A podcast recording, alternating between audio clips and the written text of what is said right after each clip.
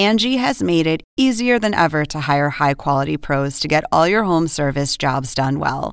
Just bring them your project online or with the Angie app, answer a few questions, and Angie will connect you with local pros who match your specific needs. Or book a service instantly at an upfront price. So join the millions of homeowners who use Angie to care for their homes and get your next home service job done well.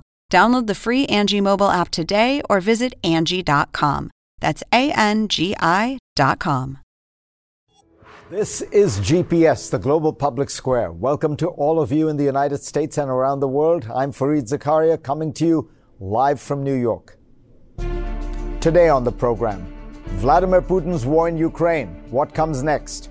First, I'll talk to General Mark Hertling about Russia's new eastern offensive and Ukraine's efforts to counter it. Then, President Zelensky announces a high level visit of the American Secretaries of State and Defense to Kiev today. David Miliband, Kishore Mahbubani, and Anne Marie Slaughter will join me to talk about aid to Ukraine, sanctions, the refugee crisis, and more. And as another Earth Day passes, we will bring you a big idea about how to wean countries like China and India off coal. But first, here's my take. The next phase in the war in Ukraine is now apparent. Over the next few weeks and months, Russian forces will try to expand control of their occupied territories in eastern Ukraine and dig in. The Ukrainian army and people will resist fiercely, and low grade battles will likely persist in these areas as they have in Donbass since 2014. That means the only way out of this conflict is to put enough pressure on Russia to force it to the negotiating table and seek sanctions relief in exchange for a peace deal. To achieve this, the coalition against it needs the staying power to maintain and even ratchet up sanctions and embargoes against Moscow. And that is only conceivable in a scenario in which energy prices come down from their current highs. If oil prices remain over $100 a barrel, and they could easily go much higher, Europe will soon enter a recession, and the entire global economy will see a drop off of growth and political backlash against the sanctions. This would almost certainly mean the collapse of the coalition against Russia as countries would search for ways to gain cheaper energy. That is surely Vladimir Putin's hope. The only plausible path to keep the pressure on Russia while not crippling the global economy is to get oil prices down. And the only sustainable way to do this is to get the world's largest swing producer, Saudi Arabia, as well as other Gulf states such as the UAE and Kuwait, to increase production of oil. American oil production is expanding as fast as it can. There are other paths worth trying, such as easing the embargo on Venezuela and returning to the Iran nuclear deal. But the Gulf states can easily expand production by millions of barrels a day and keep those supplies flowing well into the future. Yet, despite several entreaties by the United States, Saudi Arabia and the UAE have refused to significantly increase production. And that brings us to the central issue Mohammed bin Salman, the Crown Prince of Saudi Arabia. In the past, Biden has called Saudi Arabia a pariah he has yet to hold a formal meeting with bin Salman. In return, MBS, as he's often called, has refused American requests to increase oil production and has moved to strengthen his relations with Russia and China. In a soon to be published Council on Foreign Relations special report, Stephen Cook and Martin Indyk propose a grand bargain in which the U.S. would improve relations with the MBS and make more explicit pledges to protect Saudi Arabia in return for a series of Saudi moves from ending the war in Yemen to recognizing Israel to taking more explicit responsibility for the murder of journalist and Washington Post contributing columnist Jamal Khashoggi. It is an idea worth taking seriously and expanding to include the UAE, other Gulf states, and Egypt.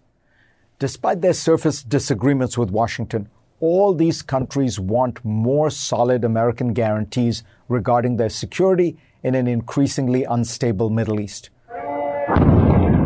The Saudis were distressed that after the 2019 drone attacks on their oil facilities by Iranian backed Houthis in Yemen, The Trump administration did practically nothing to retaliate.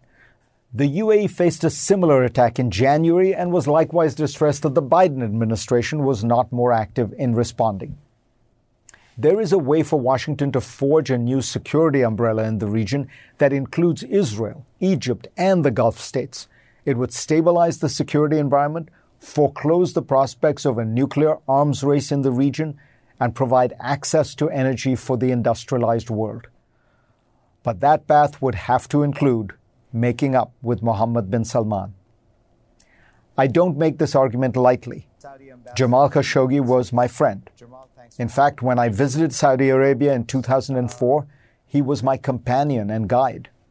I miss him dearly even now. But the fact of the matter is, MBS is likely to rule Saudi Arabia for the next 50 years. He is an absolute ruler like all his predecessors, but within the country, he is viewed as a modernizer and is extremely popular with Saudi youth for curtailing the power of the religious police, opening up the country to entertainment and tourism, and giving women greater freedoms. Most of those who advocate continuing the ostracism of MBS do not explain when or how it will ever end, leaving U.S. Saudi relations in a permanently frozen, dysfunctional state. International relations are often about choosing strategy over ideology. During the Cold War, Washington made common cause with Mao's China, among many unsavory regimes, to put pressure on the Soviet Union. If Washington wants to prevail in this new Cold War with Russia, it needs to be similarly strategic in its outlook.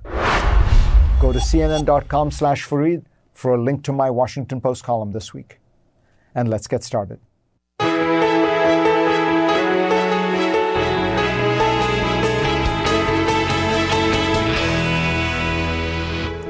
Today marks 60 days of Putin's war in Ukraine. This week, Russia began an offensive in the Donbass region, and the military revealed its goal was to assert full control over the south of the country. But the Ukrainian resistance is strong, they remain in control of certain key cities, and President Zelensky expressed confidence that Ukraine would defeat Russian forces now that his pleas for arms have finally been answered. I wanted to get an assessment of this new Russian offensive and of Ukraine's ability to counter it. I'm joined by CNN military analyst General Mark Hertling. General, the Russians have put an enormous amount of firepower and manpower, and you can see it in the ravaging of a town like Mariupol. Um, is Russia going to prevail because of that, just the sheer force of that Russian firepower? You know, Fareed, the, the Russian artillery is in great quantity, and quantity has a quality all of its own. Uh, but I believe, based on what they're attempting to do in this new phase of the operation, that Ukraine is prepared to conduct counter artillery fires as well as to maneuver forces to counter any activity along three very distinct axes of advance that Russia has has actually compressed their operations into. Uh, you know, you're talking about three zones of operations from Kharkiv southeast into the Donbass, uh, from the north and east of Zaporizhia into the Donetsk Oblast, and in the Kherson Mykolaiv axis along the Black Sea. They're attempting, the Russians are attempting to tie down the reserves of the joint force along these several axes and at the same time, they're going to continue this long range harassing missile fire and rocket fire into some key major cities, which they have no intent of taking right now. It's just to uh, deflect the, the attention of the Ukrainian government and the Ukrainian military to help save their, their civilian population. How should we think about Mariupol, which seems to be, I mean, the city seems completely destroyed. Um, what is the, you know, can, can Ukraine hold out?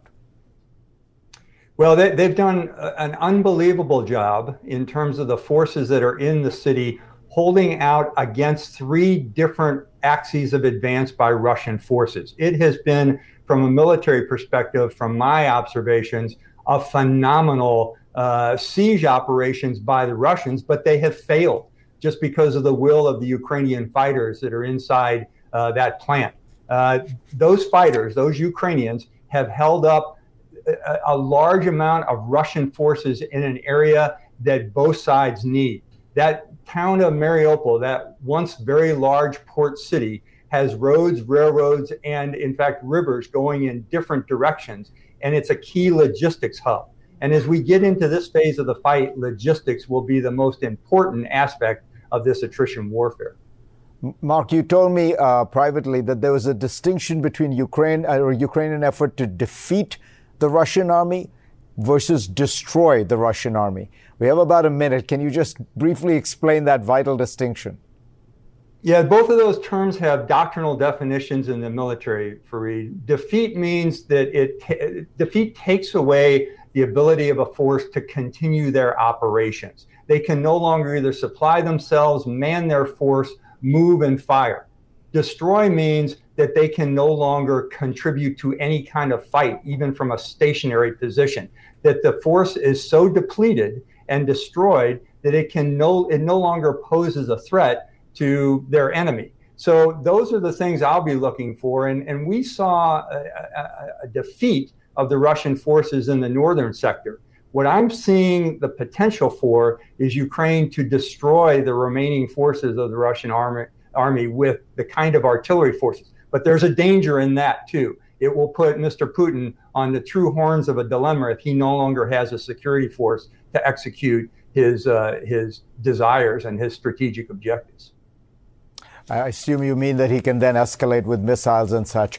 Uh, Mark Hertling, pleasure to have you on. Pleasure, Fareed. Thank you. Next on GPS, the West is as engaged as it's ever been in the war in Ukraine. But what about the rest of the world? I'll discuss with an all star panel when we come back.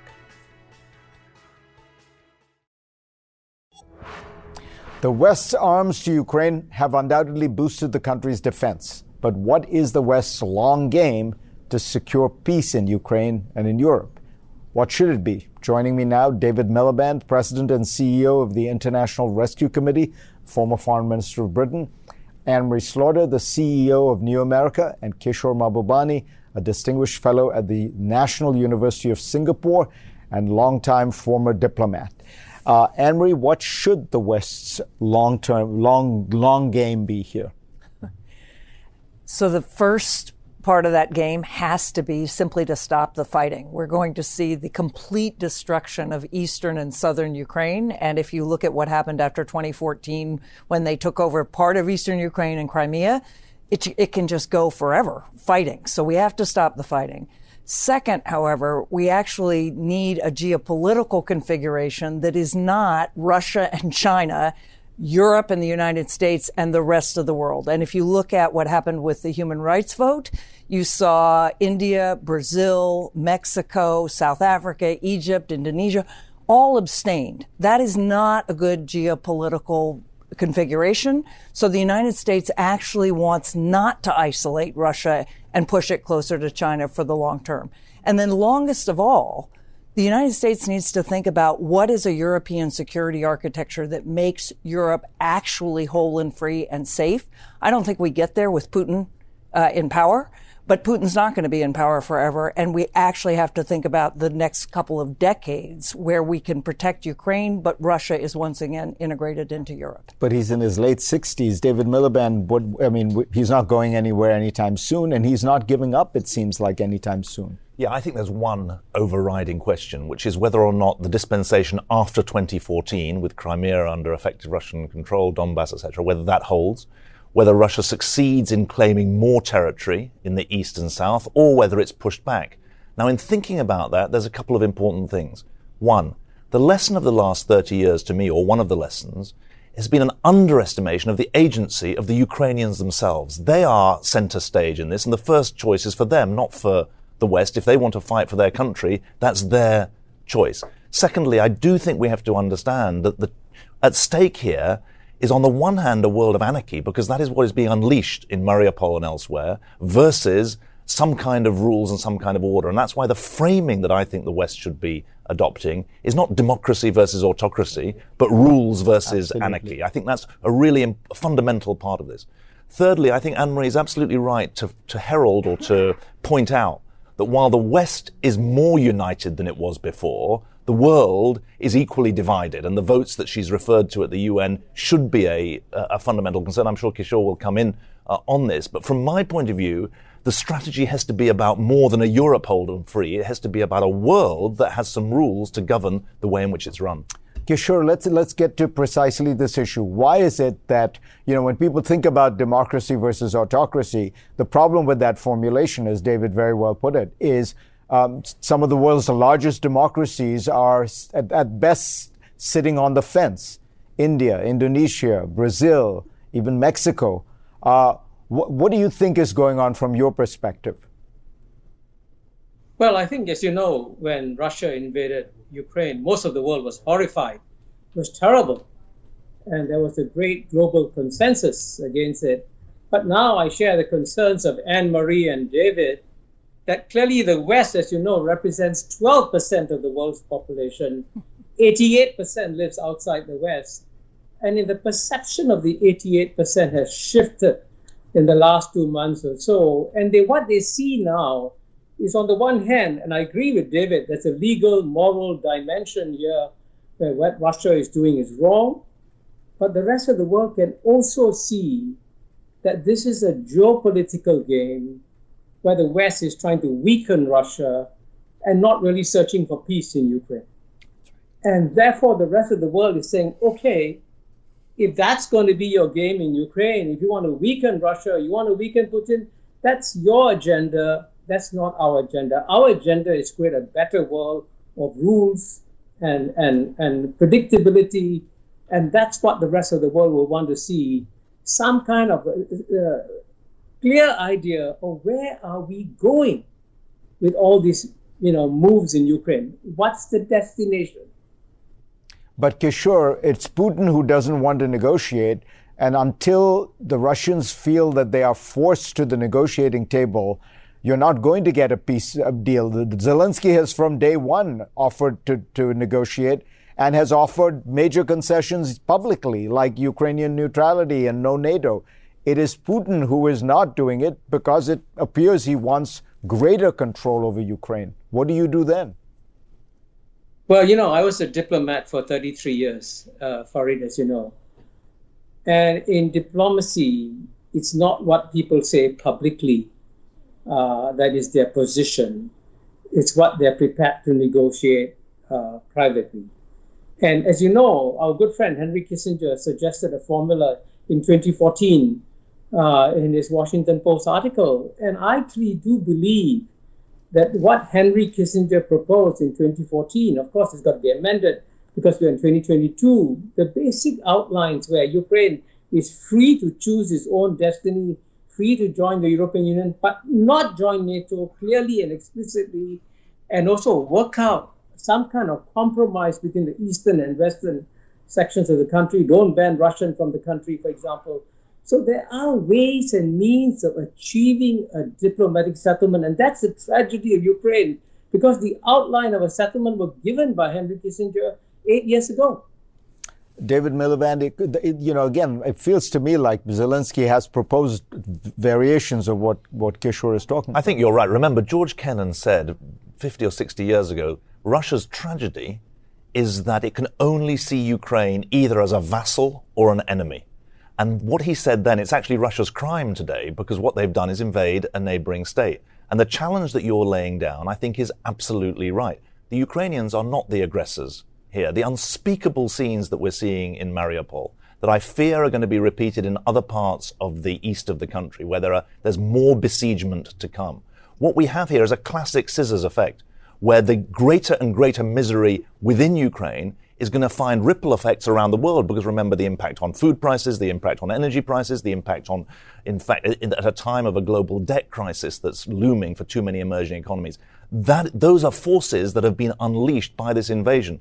But it's not an invasion that has been uh, precipitated by any actions on the part of the Ukrainians. And that's why I come back down to this uh, question that the choice lies in Moscow. If it insists on seeing a vassal or an enemy next door in Ukraine. It's a recipe for the kind of pulverization, obliteration that's going on at the moment. All right, uh, stay with us. We're going to come back. We're going to talk more about Russia, Ukraine, but also about the French elections, which are going on as we speak. And we are back with David Miliband, Anne Marie Slaughter, and Kishore Mahbubani in Singapore. Uh, Anne Marie, the, the, the point David was making about the agency of the Ukrainian people, they have a voice, they have a vote. Well, now you have the Swedes and the Finns saying they want to be part of NATO. Not for sure, but they seem to be moving along that track. What should NATO do in that circumstance?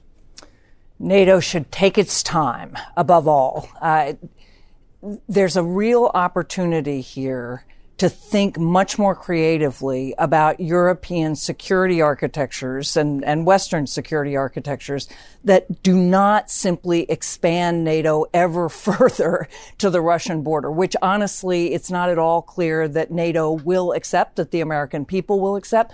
But more importantly, you could have the United States, Canada, Germany, uh, Britain, uh, with a guarantee, a security guarantee for Finland and Sweden, for really the Nordics. You can think about a security architecture that works, but that then allows, again, over the course of decades, for a far more flexible set of European security architectures that eventually would include Russia. Russia is part of Europe, right? Russia is part of Europe. We get, if you think about Western literature, music, art, math, all of that, that is the Russian people. And we're not going to have security in this century, nor are we going to be able to work on the global problems that, that menace all of us unless we can at least imagine a security architecture that includes uh, Russia.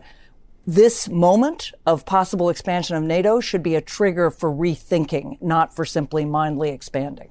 Quick thought on that, and then I want to ask you Macron seems like he's going to win in France, but with a much lower margin than he did the last time, than Chirac did against uh, Marine Le Pen's father.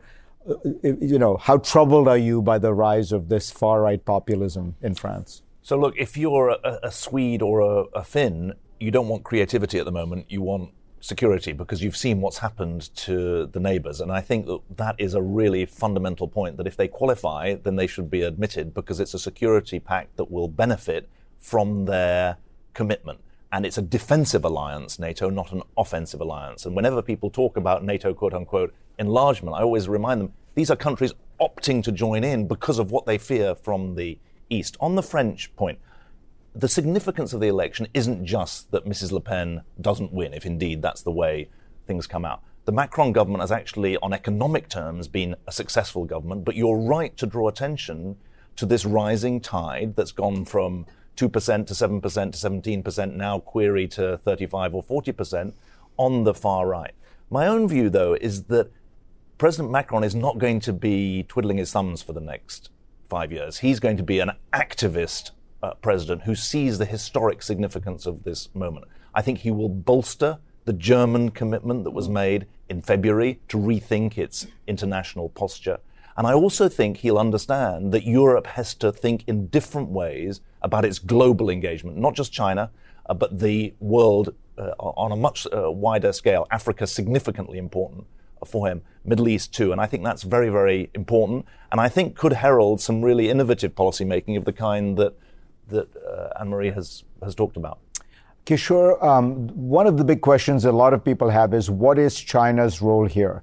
Um, Ch- you know, China 10 years ago seemed like a country that wanted to be a kind of equal partner with the United States in co managing the world. People talked about a a G2, um, wanted to be much bigger at the UN and all that kind of thing.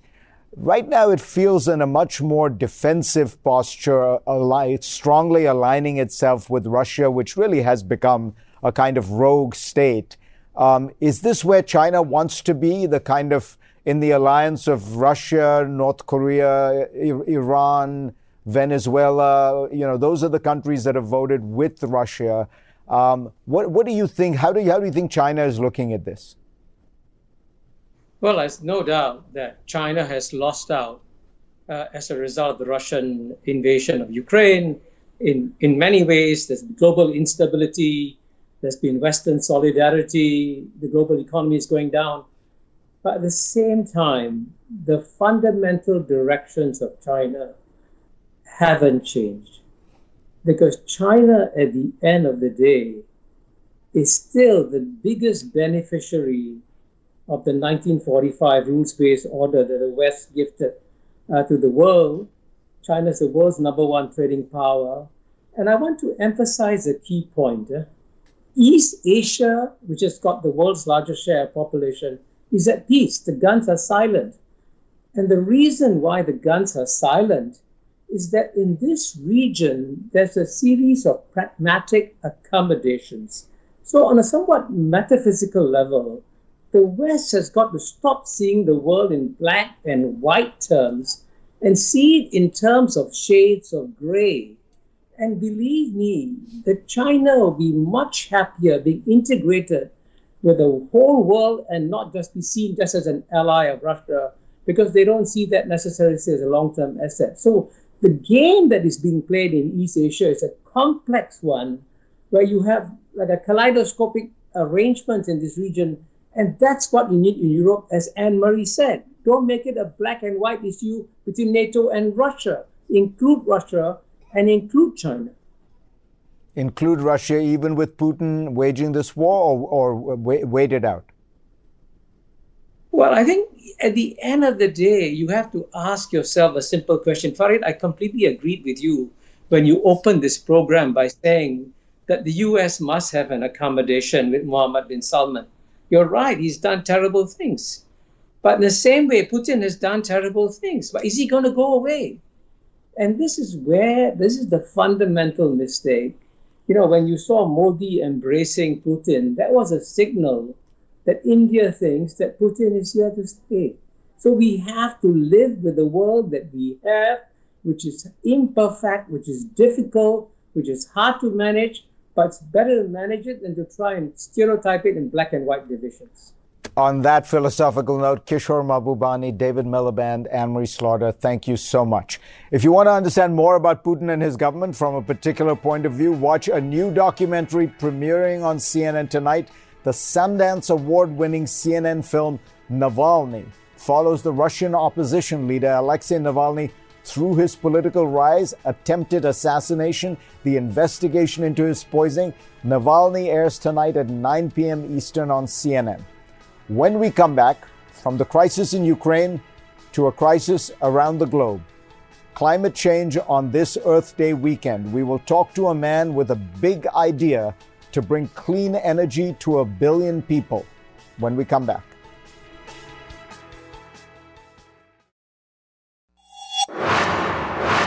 Friday was Earth Day, a reminder that amid all the acute crises in the world today, the long term climate crisis rages on.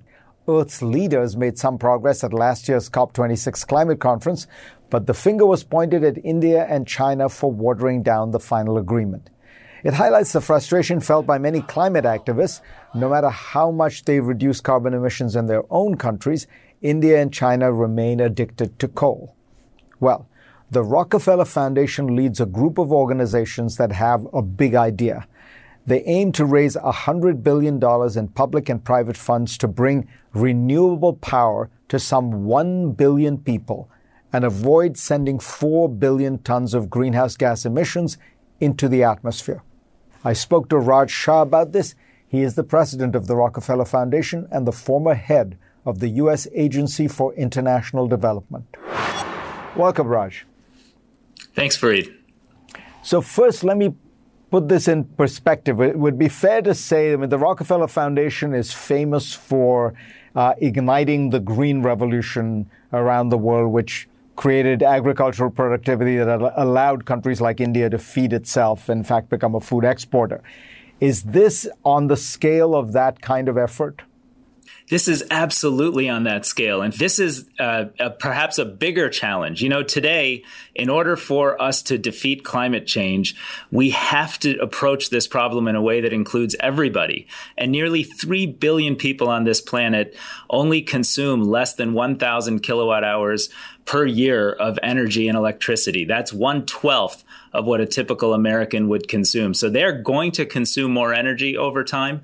And the question is is it going to be more coal or is it going to be renewable electrification and new energy technologies that can protect our planet and help those important families and communities lift themselves up? And we're uh, advocating for the latter. So tell us what is, you know, with the Green Revolution, there was all this new technology that was, was, was used. What is the technology at the core of your bet? What is it that makes you think you can provide that much uh, energy, that much power, that much electricity to those many people? Well, the answer to that question is really renewable energy systems.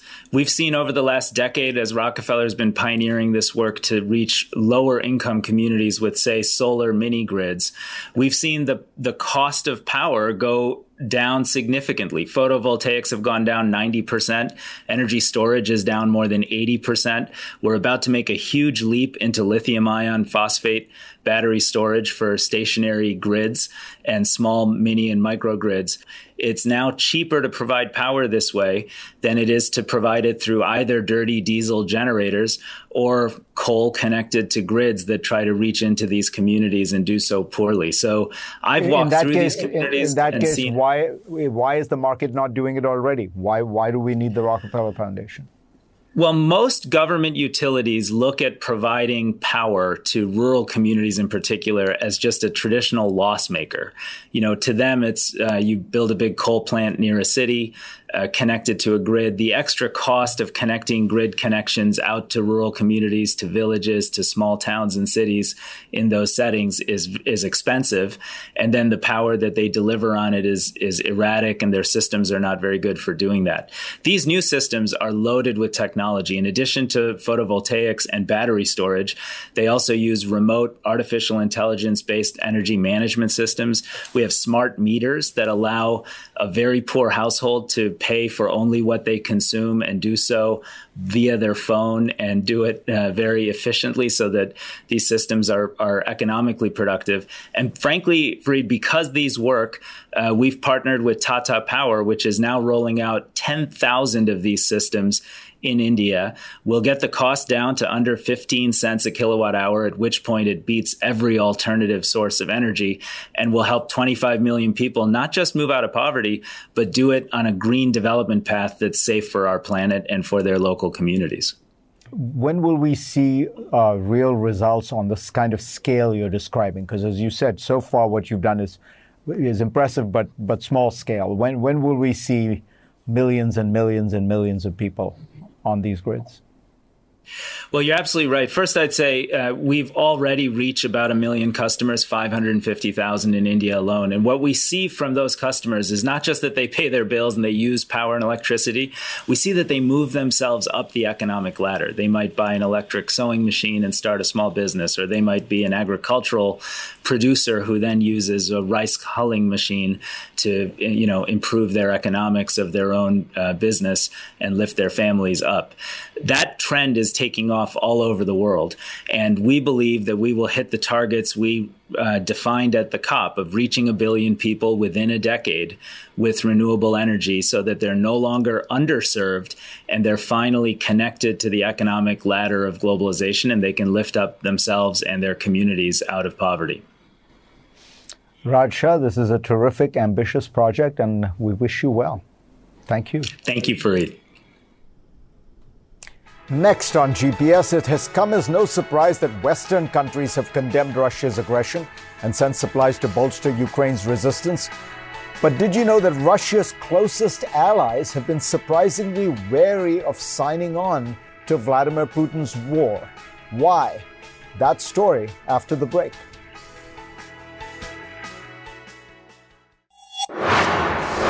And now for the last look. For all of Putin's outlandish claims of wanting to denazify Ukraine, his real aims have been evident from the start, turning the country into a puppet state and restoring some of the lost glory of the Soviet Empire. But this war has shown how little Moscow has actually gotten from cultivating its own sphere of influence since the Soviet Union collapsed. After the Cold War, most of the former communist states in Europe took a fiercely anti Russian stance and joined NATO or the European Union. Other countries, in Central Asia, for example, stayed in Moscow's orbit. In 1992, they formed the Collective Security Treaty Organization, or CSTO, Russia's counterpart to NATO. Current members are Armenia, Belarus, Kazakhstan, Kyrgyzstan, and Tajikistan. In 2014, all those nations except Tajikistan joined Putin's answer to the European Union, the Eurasian Economic Union. These countries all trade heavily with Russia and host Russian bases or military facilities. In January, facing anti government unrest, Kazakhstan's ruler called in CSTO troops. The mostly Russian forces helped restore order. In 2020, Armenia fought a bloody war with Azerbaijan. Russia brokered a truce and dispatched Russian soldiers to keep the peace. Yet, despite these many connections, during Russia's war in Ukraine, it has gotten almost nothing from Armenia, Kazakhstan, Kyrgyzstan, and Tajikistan. None have contributed troops or supplies. According to NBC, Kazakhstan refused a Russian request for troops, though Kazakhstan denies a request was ever made. Whatever the case, it's all a remarkable contrast to the immense help Ukraine has gotten from countries it has no formal alliance with. Even Kazakhstan has sent humanitarian aid to Ukraine. Of course, these Central Asian countries are small and couldn't offer much material support to Russia anyway, but you would expect them to stand with Moscow in the court of international opinion. Instead, as The Economist points out, they have generally maintained neutrality. They've made carefully worded statements or stayed silent. None have recognized the breakaway republics in Donbass. They all abstained in the main UN votes condemning Russian aggression though most of them did vote to keep Russia in the UN Human Rights Council. Belarus is the one country that has given Russia major assistance. The two nations enjoy a special relationship, having agreed in 1999 to form a so called union state. In 2020, when massive protests threatened to topple Belarusian dictator Alexander Lukashenko, Putin came to his rescue with financing and the promise of troops. So, over the last few months, Lukashenko has let Russia use his territory as a staging ground for invading Ukraine. Belarus has also consistently voted with Russia in the UN. But Belarus hasn't entirely acted as a Russian vassal. Like the Central Asian countries, it hasn't recognized the breakaway Donbass republics. More importantly, it has ruled out sending its own troops to Ukraine. Think about how different all this is from the heyday of the Soviet Union. In Moscow's misadventure in Afghanistan, the Kremlin could mobilize material and manpower from across the Soviet republics. In quashing the Prague Spring of 1968, the Soviet Union received military support from Bulgaria, Poland, and Hungary. The real story here may be the divide between the rulers and the public in these pro Moscow states. For example, the Belarusian dictator depends on the military to stay in power. Analysts believe if Lukashenko sends his troops to die in Russia's war, he could lose the military support and lose control of his country. Why? Because only 3% of Belarusians want Belarus to actively participate in the war. Belarusian activists have repeatedly sabotaged their country's railway system, hobbling Russia's ability to move men and equipment.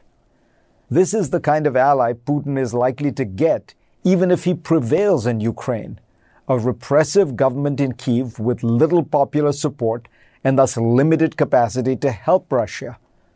Because at the end of the day, even in dictatorships, the voice of the people matters. Thanks to all of you for being part of my program this week. I will see you next week.